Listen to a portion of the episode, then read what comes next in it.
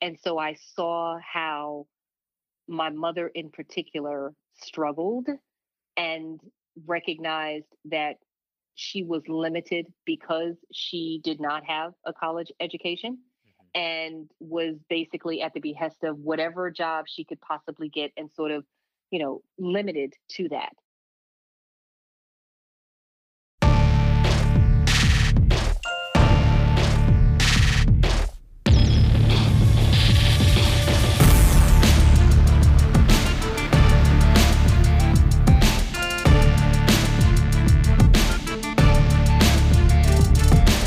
Welcome to Gen Z Green, where we talk personal finance and investing for the new generation of wealth builders.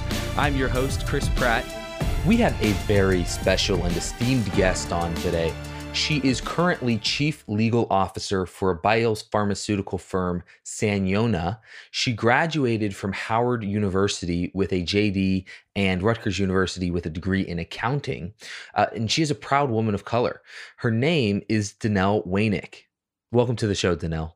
Absolutely. I just want to start by asking what was life like growing up and what led you to college? And then we'll get into the discussion about how you paid for college, what led you to graduate school, how you paid for law school, and really what your your your steps were professionally to get to where you are today, having invested the amount of money that you have in yourself and in and in retirement. I grew up um, fairly poor. Both of my parents did work. And when I say poor, it wasn't as if I, I didn't have a home over my head. And quite honestly, I didn't realize that I was poor uh, at the time. So, so after my parents separated, my mother and I, it was just the two of us. She then had to get on um, public assistance. And so we had food stamps and we had, you know, Section 8 rental assistance. And there was not much extra around. And so the notion and concept of saving and even investing was nothing that I grew up with, understood, had anyone as an example of what that looked like as a child at all. And even, quite honestly, into my teens and, and college years, there was just nothing about anything within my circle um, that would uh, point to that as important or even um, talk to me about it as a part of working and life and ultimately retirement. So, as I mentioned, grew up as an only child, um, the, the product of divorce and being raised by a single mother. Um, I have been solely educated up until law school by public and or state institutions. And so I went to public schools. I actually excelled in public school because there wasn't much outlet from a there was a lot of money so let's do a lot of extracurricular activity outside of the home. We didn't have right. that privilege. And so my outlet my escape was reading. And um, my mother tells me that i started reading at the age of three and i haven't stopped yet. 50 years later 50 years later i am still an avid reader and absolutely positively love to read i say that because i credit my love of reading with my excelling in school. I was always a good student. I actually skipped um, the second grade. So went from first grade to third grade. Wow. Yeah, which was interesting. Uh, it didn't catch up with me until about the fifth or sixth grade when there were just some fundamental math concepts that you learn in second grade that completely eluded me. Uh, and I had to end up getting a tutor. Not so bad that I had to stay back, but it was a critical time and a really important grade. And I actually would uh, question it if if someone had said to me my child could skip second grade. I'd probably be like, nope, that's too too important a formative year to do that. So you skipped a grade. You're clearly excelling academically. Um, mm-hmm. but but you mentioned that you you grew up in a single family household. When you got to I don't know high school, did you try to make money? Did you get a, a, a job on the side or anything to to try to make money, or were you really focused on your on your academics? I was really focused on academics. Getting a job early on was not imposed on me, nor did my mother say, okay, you've got to get a job so you can help out in the household. Because I was a very good student, there was no pressure placed on me to do that. And I mm. really did focus all of my energy on school. My mm. first job was actually not until I was between my junior and senior year of high school. And I was wow. 16 at the time. That was my very first job. I'll never forget. It was like a, a family friend. Yep, a family friend gave me a job.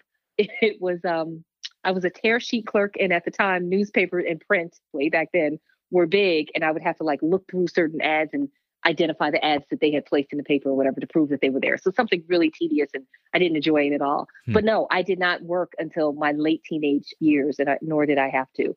But okay. what was interesting is that whenever I had money from a birthday or you know later on for graduations, I'll never forget this bank doesn't exist and you would never remember it.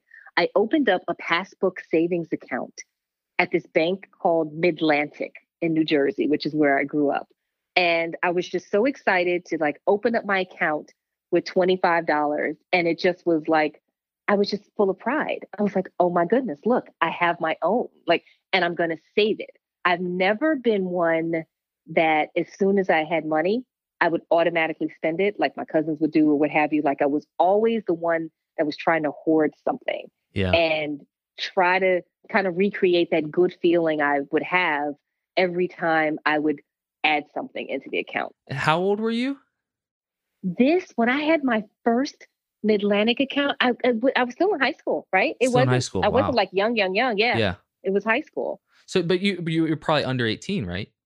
Oh, yeah. Yeah. Yeah. Yeah. yeah. I was under yeah. 18. I was under yeah. 18 and that's a great segue i think into um into talking a little bit about college about investing in yourself so could you talk a little bit about how you made the decision to just go to college in the first place and uh, how you decided or how you thought about how you were going to pay for it if you you know took out loans or or what have you. And then we can jump into even how you got into law school. I, I imagine being an avid reader has something to do with that but it did but let me tell you and I, and you'll see this sort of sprinkled you know throughout our, our dialogue is that I don't believe anything that happened to me or my course was just sort of happenstance. Um, I yeah. do know that none of it would have happened without hard work, obviously, but it was also for me um, God's direction for me.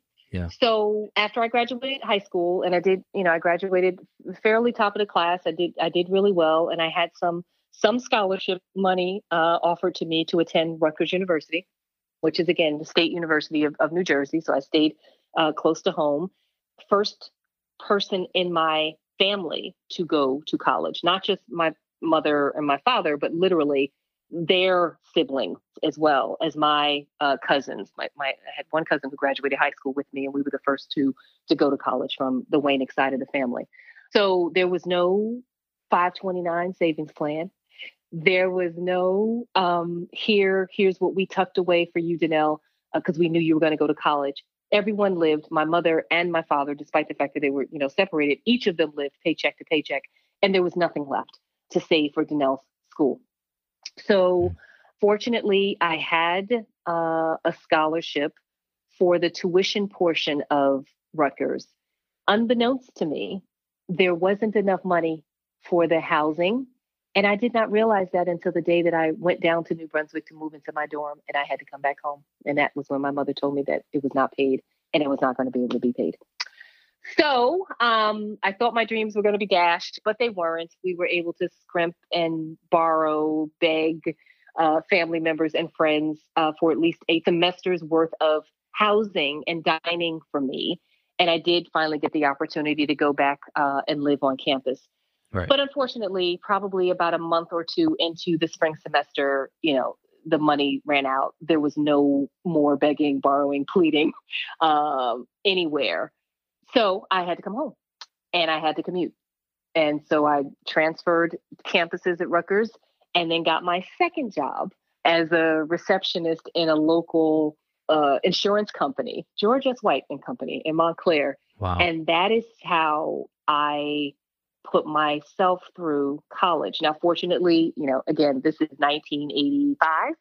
And so tuition was maybe 3000 per semester, something ridiculously low that you could never ever appreciate um, because, you know, that's like tenfold now per semester. And so I had to work. And that's how I put myself through college. I actually worked two jobs.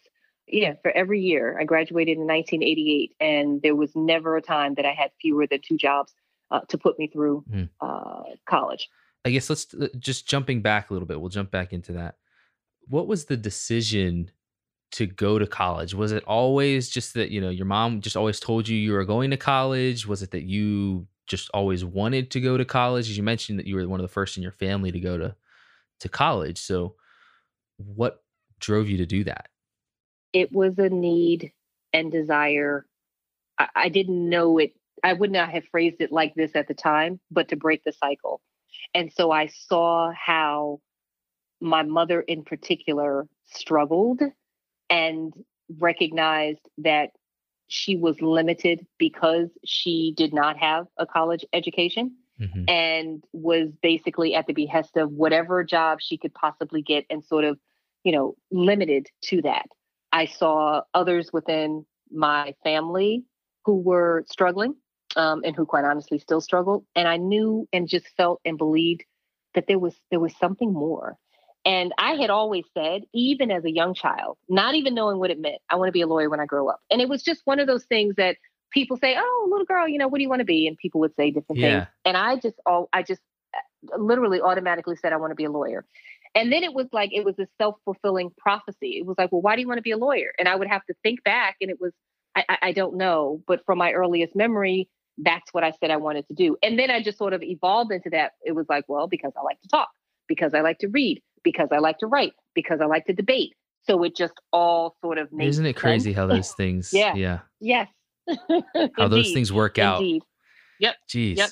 And to your point, bouncing around a little bit here, to your point about the jobs, I just wanted to mention before I forget, there are actually quite a few jobs on campuses that are kind of tailored to to people who uh, you know maybe have to do a little bit of schoolwork while they're working. So like a, a, lot of the help desk jobs right you're you're not helping people 100% of the times. A lot of it you're just sitting there waiting for someone.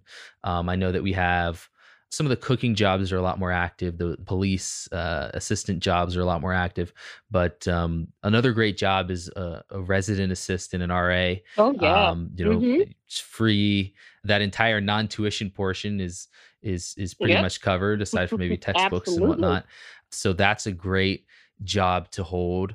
At penn state that's like uh, i don't know about $15000 a year that you're that you're making and you're working like you know maybe four hours a week yeah so yeah so yeah so there are definitely a lot of jobs out there to help with costs but as you mentioned that uh, costs are just so high now especially for tuition that Oh gosh. That it's really a, a, a struggle. So really one of the only cheap, really cheap options is community college for the first two years of mm-hmm. of undergraduate that you could really, you know, hold a job and do your studies and kind of get through with as little loans or as possible or, or with no loans if you don't have any sort of financial support from friends or Look, family. And I think that is a phenomenal alternative to tell you the truth. I feel like the value of what you get from a um, a community college is phenomenal, and the fact that you transfer then or you graduate and then you finish at a four year institution, it, it, really is about the degree that you ultimately get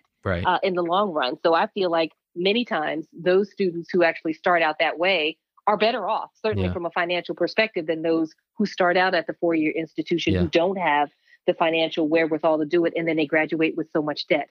So that is absolutely a viable alternative. Yeah. And I can tell you as as one who hires and has hired, I certainly would not as a hiring manager look down at all on anyone who started out graduated from a community college and then went on and finished their degree uh, at a four-year university. Like for me, that actually demonstrates character and perseverance and just a, a, a will to succeed that's that's really great to hear and that's that's super motivating yeah. I'm, I'm sure a lot of people would really need to uh, need to hear that. And there are even some two-year degrees you know if if you're really struggling with with school that you don't even need to get a, a four-year degree to do something that you're passionate about or something that you want to do. It, it depends on the career and and on your path but for your career in particular uh, you almost have to go to graduate school. So can you talk about how did you decide I want to go to law school? And then uh, uh, how did you actually go about getting into and and attending law school, taking your LSATs and all that? Yeah. So interesting. In in retrospect, it was not such a straight path or sort of predetermined.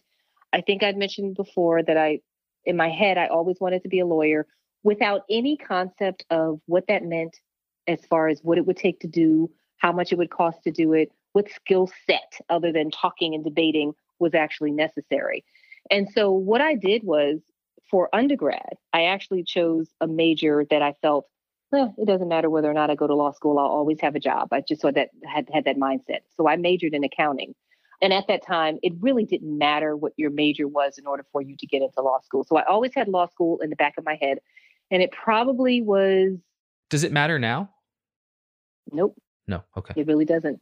It is so incredibly broad and given how how lawyers actually counsel on so many different facets and and there are just so many different areas in which you can work with a law degree it really doesn't. I mean there are some fundamental courses that are helpful but not dispositive. I mean i think i'm a perfect example. An accounting major who went on to law school i yeah. mean those two don't necessarily seem to go together right you know sometimes people think history english you know political science but you don't if it really doesn't matter and if you know that you would like to practice law in an area like, say, for intellectual property, oftentimes the science classes like biology and chemistry are actually the okay. courses that you need to take because you'll draw on those core experiences for the intellectual property practice in general. Mm.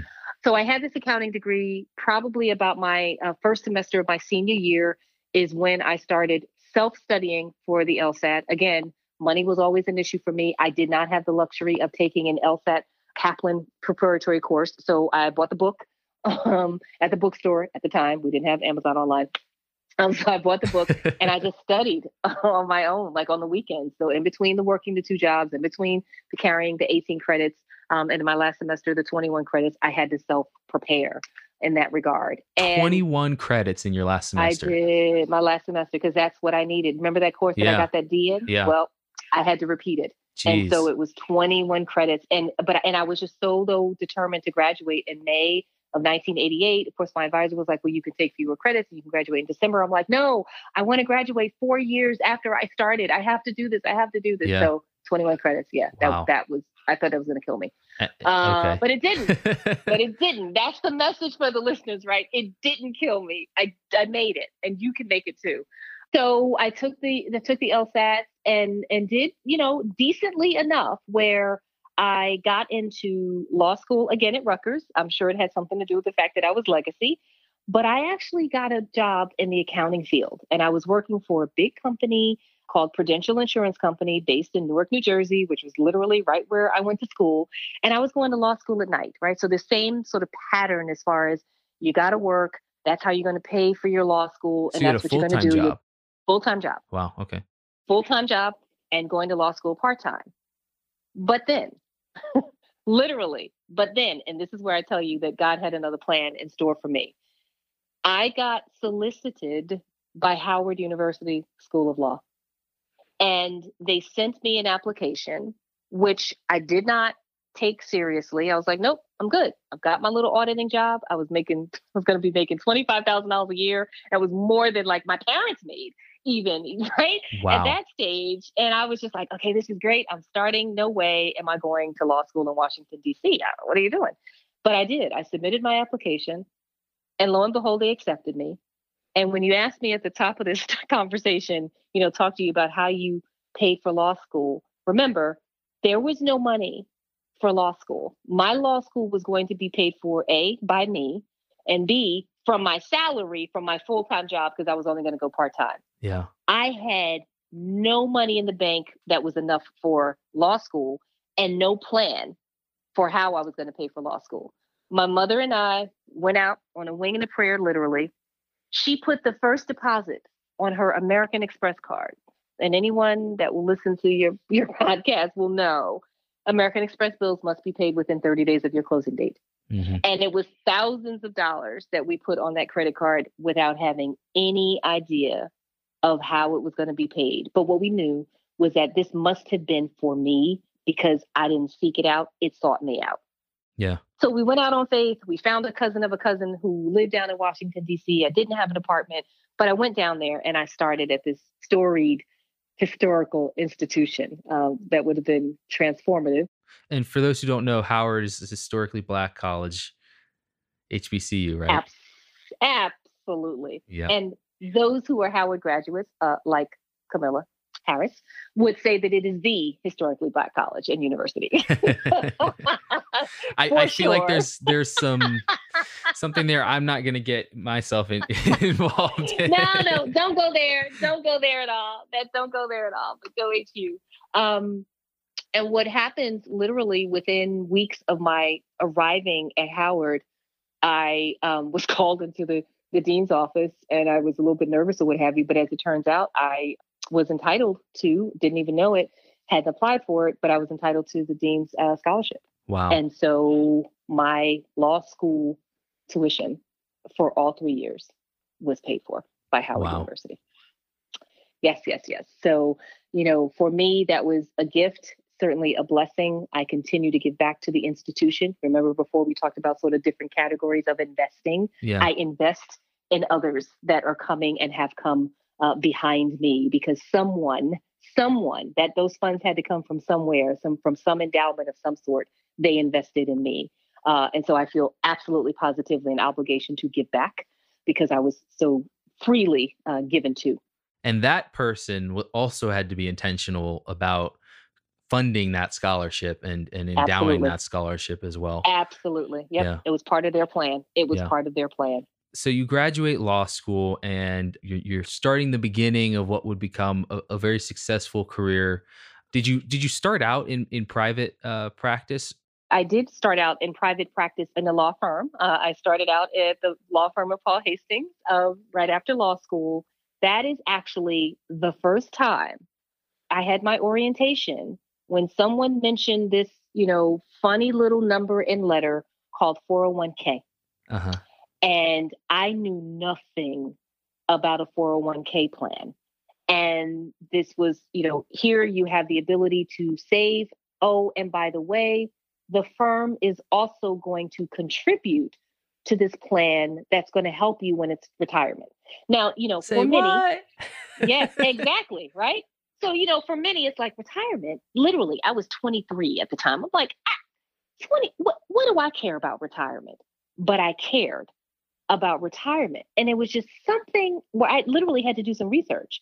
And um, I remember talking with an uncle of mine who at that time had started getting into some investing.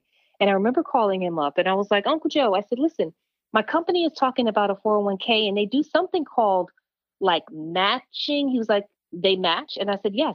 And he said, well, then that means that you need to contribute as much as you possibly can to make sure that they are matching every possible dime that they are obligated to match. And I said, Well. I don't understand what you mean. He said, You can't just give $10 and let them match a small percentage of that. That means you need to give, and I'm making these numbers up, that means you need to give $1,000 so that they can give their, you know, their $60 as opposed to a smaller amount. You have to make sure that you are maximizing your ability to invest. So I said, okay. And here's the funny thing that I'm recalling now. Oh my gosh, I haven't thought about this in decades. I remember calling my mother and she had been working for AT&T, I don't know, at that point, maybe 15 years at least. And I said, Mom, do you have a 401k plan? And she said, Yeah, you know, we have one here. I was like, Are you maximizing your contribution into your 401k plan? She was like, No, you know, I, I may put like a little bit in there, but quite honestly, I, have taken some loans against it. I was like, oh, you're not supposed to take any money out of your 401k plan. This is what you're supposed to have when you retire, mom. Like you just have to maximize. Like they say you have to max out, and I'm sure AT&T must be matching. Can you find out the percentage? And literally, we became sort of went on that 401k journey together wow. with the younger daughter explaining to the older parent what needed to happen in order to maximize this thing called 401k that up to that point I had never even heard of. And just to clarify for everyone, a 401k is, is a type of retirement account that your company uh, essentially sponsors. So usually they'll match a percentage of what you put in, and it goes into this big company pool. Um, and nowadays you tend to have more access to different funds, but um, generally the the company will give you access to some specific funds to invest in which increases the investing power because everyone who opts in invests in the same in the same funds together uh, in, including the company match. So the the kind of saying the wise saying for the 401k that you're referring to is that it's free money if you have a matching contribution. And so you should max out your contribution. Yes. The contribution for 2020 is $19,500. Um, and it goes up every year to adjust for inflation. Um, and so the idea is that you want to maximize that, that contribution. The interesting thing about it, though, and I'd love to hear your perspective on this, is if you have loans, then you have then you have an interest rate on that loan that, that you're having to pay back as debt. And so there's there's a lot of conflicting advice on this, and um, uh, I, I, think it really depends mathematically on what the interest rate is, what your matching contribution is. But if you have loans, essentially, uh, I say that you should probably pay back those loans uh, first, especially if you have a high interest rate, unless it's something like a mortgage, which with a really low interest rate and and right. with with um, uh, some asset collateral, twenty but to thirty years, yeah, yeah. so I'd love to hear what what you think about you know maxing out that 401k uh, uh, investment it sounds like you didn't really have a lot of debt that you had to pay back while also investing your 401k i i didn't so i was truly blessed in in that regard but i will tell you that even if i had debt i would have factored in maximizing my 401k plan now i can't mm-hmm. say that i would have done it at age 23 i just didn't understand the significance of it but having looked back i can absolutely say without a doubt. And then for those that are listening or will hear or will read, maximize your 401k. Now, I know $19,500 sounds like it's a lot of money for some. It all depends on what you can do, but the minimum that you should be investing is the amount necessary to ensure that your company is giving you everything that it can from a matching perspective. Yeah. That is the minimum amount. And as far as a loan, um, again, I've been fortunate enough where I haven't needed to take that loan, but I would suggest that it would need to be something where you're right. The interest rates are so ridiculously high. But the concern that I have, depending on what that amount of the loan is that that means that money is not working for you, generating additional income, you know, being collected and aggregated with the rest of your 401k savings. So I do think it is an individual decision depending on a lot of other different factors, including the interest rate of a loan, like you said, other than a home loan that you actually have to make the decision. And and for many people, it actually makes good sense. I would suggest though that if the loan that you have outstanding is a revolving credit and it's a credit card, if you're going to take a loan out of your 401k to pay that off, then close that credit card account or at least cut up the credit card because you really want to continue to build your credit, but at least cut up that credit card so you don't have access to it. Because oftentimes what happens is you have the best intentions, you take that loan out of the 401k plan, you pay off your credit card, you're now repaying your loan, which is actually good because you're repaying yourself, including the interest, but then you start charging again. I love that. I love that. Well, um, we're out of time. Thank you so much for taking the the time to talk to me. know, I think some really key takeaways there. You mentioned that sacrifice, and we had a saying in our in our uh, college program that you want to sacrifice now so that you don't have to sacrifice later. And uh, uh, so I think that's really good. I think another great thing to keep in mind is like you kept bringing up, and and I mentioned originally, being intentional with your money. And the last thing that I think is super important is how you mentioned that at a young age you were developing savings habits. You weren't saving arguably any re- any meaningful amounts of money, but you were uh, developing good savings habits, and uh, those have clearly served you well throughout your life. So, for folks listening, if you haven't started saving, if you're like, oh, I only make you know fifty bucks a week to to um, just buy basic stuff and it's not really going to contribute towards uh, my retirement just saving you know 10 of that $50 it, it, it's not going to contribute mathematically but it's going to help you in terms of developing those habits and and those principles and and building that character like you mentioned so thank you so much for uh, taking the time to chat with me. Absolutely. Best of luck. Take care. Thank you. Bye bye.